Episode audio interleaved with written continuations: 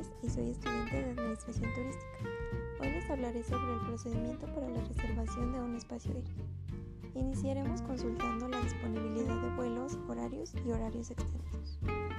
Cuando se tienen los horarios disponibles, el usuario deberá proporcionar la información necesaria como el destino que se visitará, cuántos pasajeros lo acompañan, la fecha de salida, nombre, teléfono, quien solicita la reservación y fecha límite de estancia.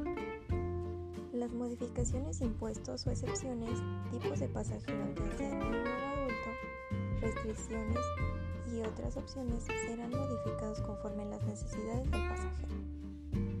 También será incluido el tipo de moneda, se hará una cotización y se almacenarán los datos. Continuaremos con un mapa de cientos a asignar. Algunas aerolíneas tienen un mapa